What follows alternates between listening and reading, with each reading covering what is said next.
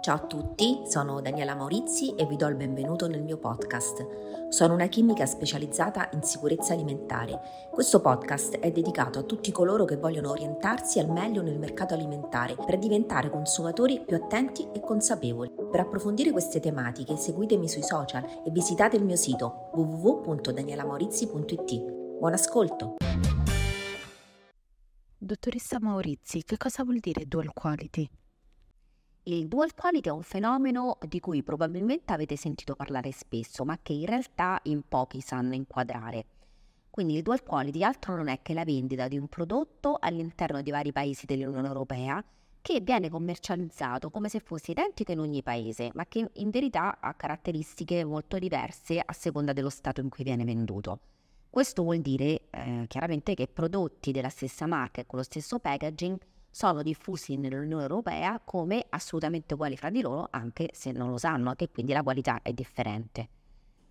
Penso sia chiaro uh, come questo costituisca una pratica di commercio sleale, dal momento che tutte le aziende devono assicurare ai consumatori una comunicazione trasparente circa i loro prodotti.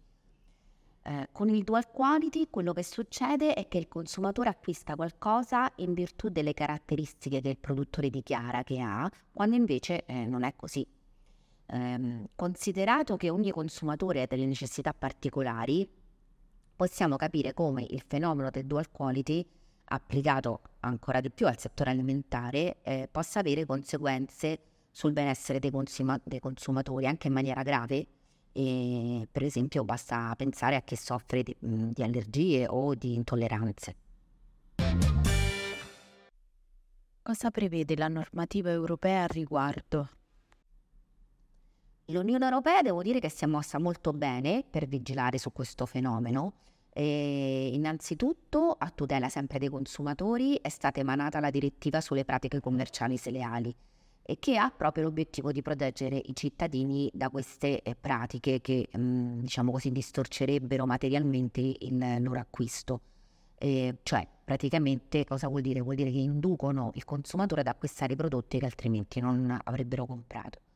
Mm, questa direttiva non fa esplicita menzione del dual quality, ma eh, sottolinea come promuovere un prodotto attribuendogli delle caratteristiche che invece non ha sia appunto considerato una pratica ingannevole. Ci tengo a precisare che di per sé l'uso di ingredienti diversi con lo stesso marchio non è generalmente considerato illegale, eh, ma queste differenze devono essere chiaramente indicate in etichetta. Sono previste delle sanzioni per chi pratica dual quality? Per monitorare sul dual quality eh, le istituzioni europee co- cooperano con le autorità nazionali dei singoli Stati membri, questo un po' in generale su tutta la parte di sicurezza alimentare c'è molto scambio. Eh, questo vuol dire che a emettere le sanzioni pecuniarie, eh, quindi non sono le autorità eh, appunto europee, ma le autorità presenti eh, sul territorio nazionale, nel nostro caso in Italia, e chiaramente in accordo con la normativa comunitaria.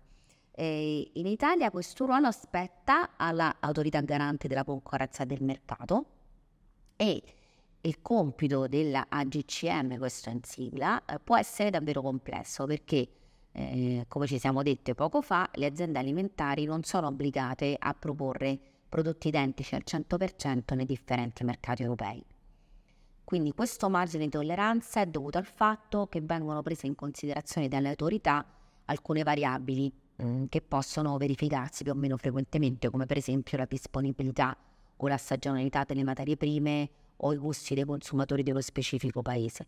Eh, per esempio, basta pensare alla penuria che c'è stata, no? e c'è gli oli di girasole a causa della guerra in Ucraina e che quindi i produttori hanno dovuto sostituire con altri oli vegetali. Eh, viste queste variabili, eh, la GCM è tenuta a valutare caso per caso se la condotta commerciale è stata sleale o meno e per farlo l'autorità deve verificare se l'annuncio, l'etichetto o altri elementi inducono il consumatore ad assumere una decisione di acquisto che altrimenti non avrebbe preso. Eh, e quindi nel caso in cui però l'autorità eh, effettivamente ritenga punibile la condotta di un'azienda, può somministrare sanzioni pecuniarie pari addirittura al 4% del fatturato realizzato in Italia, in questo caso negli membri coinvolti per violazioni invece transfrontaliere. Eh, una pena assolutamente severa, ma eh, necessaria eh, per garantire la tutela dei consumatori e la buona pratica di un commercio trasparente e leale. Grazie di aver ascoltato anche questa puntata della sicurezza alimentare a portata d'orecchio e vi do appuntamento a martedì prossimo con eh, un argomento che sta a cuore a molti, cioè la sicurezza alimentare degli animali, come essere certi del loro benessere. Grazie, ciao!